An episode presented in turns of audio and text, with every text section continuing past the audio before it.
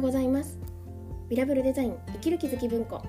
ビラブルデザインとは北鎌倉で個人事業主向けのイメージデザインを行う原田雅の屋号です。そんな私が日々生活する中で思う役に立たないかもしれないけれど止めておきたい心のピンをお届けしています。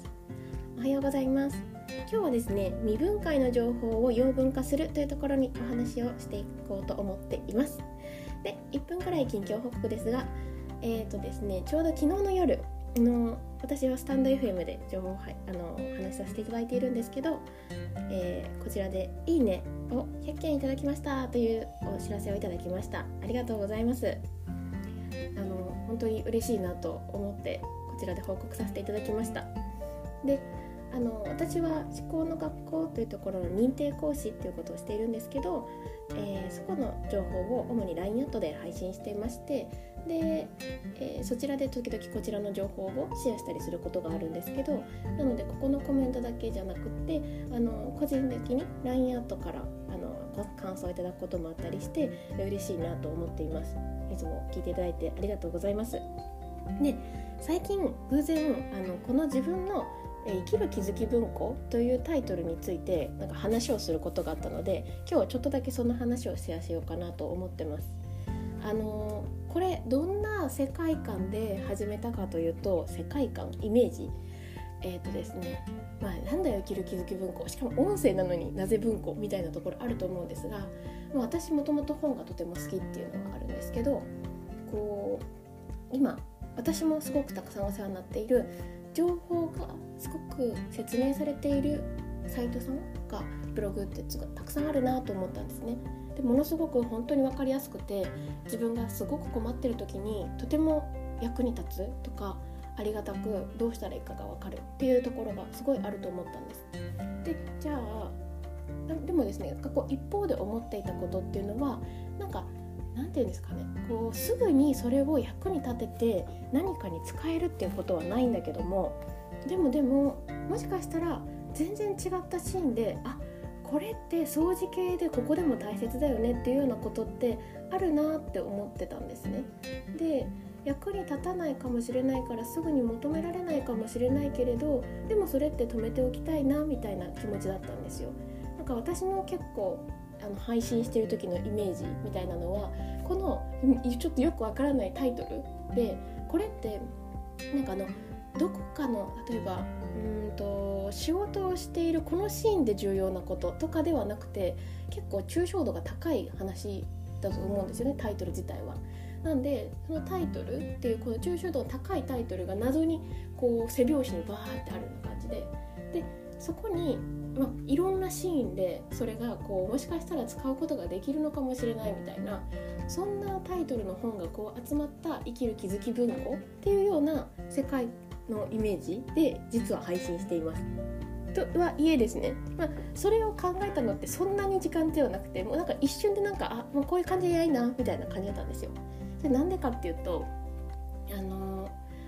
えこういった自分が今まで行ってなかった行いを始める時って多くか分からないんですけど私の場合は結構このスタンド FM 始めた時大体3月の15日ぐらいだった気がするんですが結構辛かったんですよね。で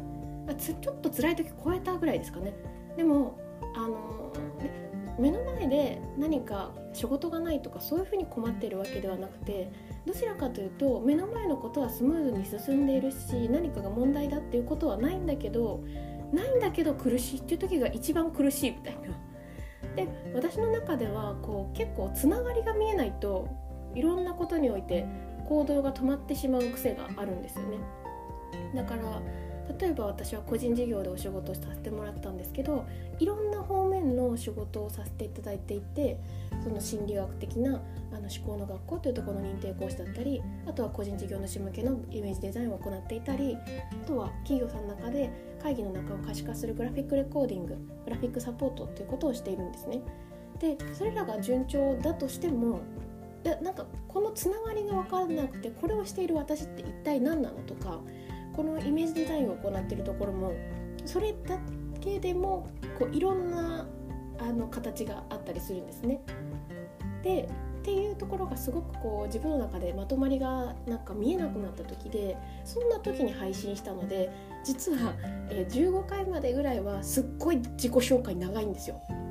でおそらくその回数、え18回とかそのくらいまで知ってる方にもシェアしなかったんですねだから本当に細々とやらさせていただいてこのスイッチオンは自分が自分で何のためにやってるのかなとかっていうところを結構明確化するためにやっていたのでまあ、そんな理由だったのでそんなにすごいさっき言った生きる生きる気づき文庫をめちゃくちゃずっと考えたんですとかではないんですけどでもあのそんな経緯で始めさせていただいてついたタイトルが「生きる気づき文庫」っていうものだったっていう話ですね。はい長くなっちゃいました。で、えーと、本題に本題の今日のテーマに入る前にあともうちょっと思ったこと最近あのえっ、ー、とコロナが始まってからまたなんか時々私自分で気づいた変化とかを話したりしてるんですけどあのコンタクトを使わなくなったとか腕時計を使ってないなとか。でまた思ったことがですねあの白い服をよく着ているという皆さんどういった格好を家でしてますかね。私結構上下真っ白とかの時があるんですよ。でもともと結構白が好きで私のメインのこの作業部屋に来た人とかも「白だね」とか言うんですけどでも洋服が真っ白ってなかなかしなかったんですよ。とはいえしてたかもしれないですけどで何かなと思うとあの汚れる心配はないんだなと思ったんですね、まあ、もちろん家でもミートソース食べたりしたらくっついちゃうね。あのことあるかもしれないですし料理作る時にエプロンしてたとしてもついちゃうことってあると思うんですけどとはいえその時にはパッと脱ぎだりできるしあのなんか不可抗力で何かなってしまうってことあんまりないと思うんですよ。電車でギュッと押し込まれちゃってついちゃう何かとかってないじゃないですか。だからなんか結構白い服をこう惜しみなく着れたり使ったりしているなというふうに思いました。はい。でですね今日の、えーと、未分解の情報を要分化するって何かというとなんか最近、この今のタイミングだからこそあのダウンロードするっていうことすごく大切だなっていう話をちょっと前前回ぐらいにさせていただいたと思うんですがで最近自分のこと周りで起きたことで改めてあこうしてこうってことを思ったんです。それは何かというとあの結構何かを勉強したいなとか、まあ、セミナーを受けたいなとかで勉強されてらっしゃる方っていらっしゃると思うんですね。でそれをどれだけ自分の栄養にできているか改めてこうわーって今私横に棚があるんですけどその受けつつ半年間とか受けながら何の領域でもですよね。あの心理学的な領域もそうだしマーケティングの勉強もそうだしいろんな勉強を結構させていただいているんですけどでそれは普通に業務の中で感じる勉強もそうですよねでもまあ主に受けさせてもらうものね、それに対して取ったノートとかって結構あるんですよね。でこれを私はまだ養分化できてないなと思ったんですよ。未分解の情報が多すぎる。なのでこの未分解の情なんか今自分の手元にあるだろうと思っていたことが実は未分解なんだなっていうことをすごく感じたんですね。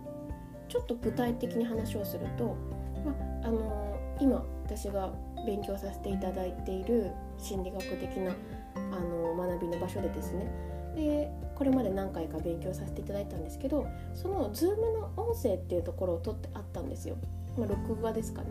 ででももちろんその時にメモを取っているんですけどその録音が録音の音声が私はあのそのリンクのままでいいのかなっていうふうに思ってしまったのでそこから落としてなかったんですね。ダウンロードしてなかったんですよ。でもちろん手元にその日会で参加してたら撮ってる時もあるんですけど全部ではない。かつ自分が参加してないあのに曜日が違う回とかっていうのもあるんですけど、まあ、そういったものはもう全部わからないんですよね。でもって思った時につまりあそうあどうしたどうしようというかまあえーと、と取るべきだったなとは思ったんですが、まあ、同時に、うんとつまり私は今このタイミングがあったからこの話を聞いたけど私の中ではあったように見えてない情報なんだよなと思ったんですね。でもちろんそれがあったことがあれば、えーと、数日後とかやっぱりメモっていうところも自分が顕在的に取れてるものしか取れないのでその時には聞けてなかった情報とかもちろんそこに込められてるんですけどとはいえですよとはいえ結構な量をこれまで学んでいたものをメモに起こしているんだけどそれを多分このしゃちょっと時々喋るぐらいまではもしかしたら落ちてるのかもしれないですけど人に伝えられるっていうところまでは多分養分化できてないんだなと思ったんですよ。そのイメージがなんかこ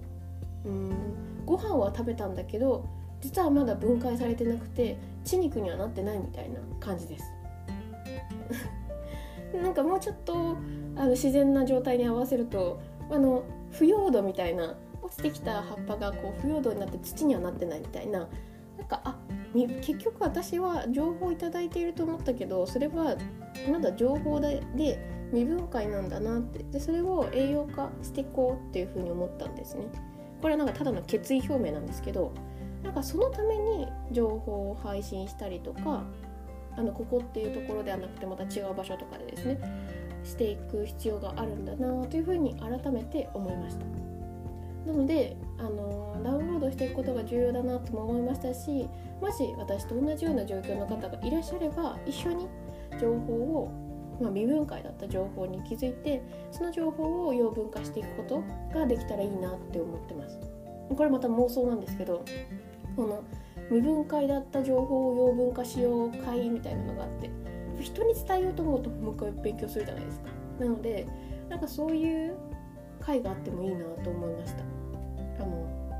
全然違う領域の話をみんなが聞けるしっていう、はい、そんなことを思いました。という感じで。えもう11分。ちょっと今日はロングバージョンですがこんな時間まで聞いていただいてありがとうございます。では今日から月曜日ですね。もう今日ゴールデンウィークであの電車もいっぱいだっていう風に父が言っていたので